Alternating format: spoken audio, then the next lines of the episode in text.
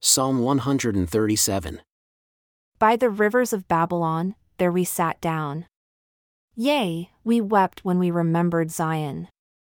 We hung our harps upon the willows in the midst thereof, for there they that carried us away captive required of us a song, and they that wasted us required of us mirth, saying, Sing us one of the songs of Zion.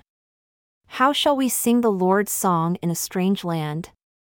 If I forget you, O Jerusalem, let my right hand forget its skill. If I do not remember you, let my tongue cleave to the roof of my mouth, if I prefer not Jerusalem above my chief joy. Remember, O Lord, the children of Edom in the day of Jerusalem, who said, Raze it, raze it, even to the foundation thereof. O daughter of Babylon, who are to be destroyed, happy shall he be that rewards you as you have served us.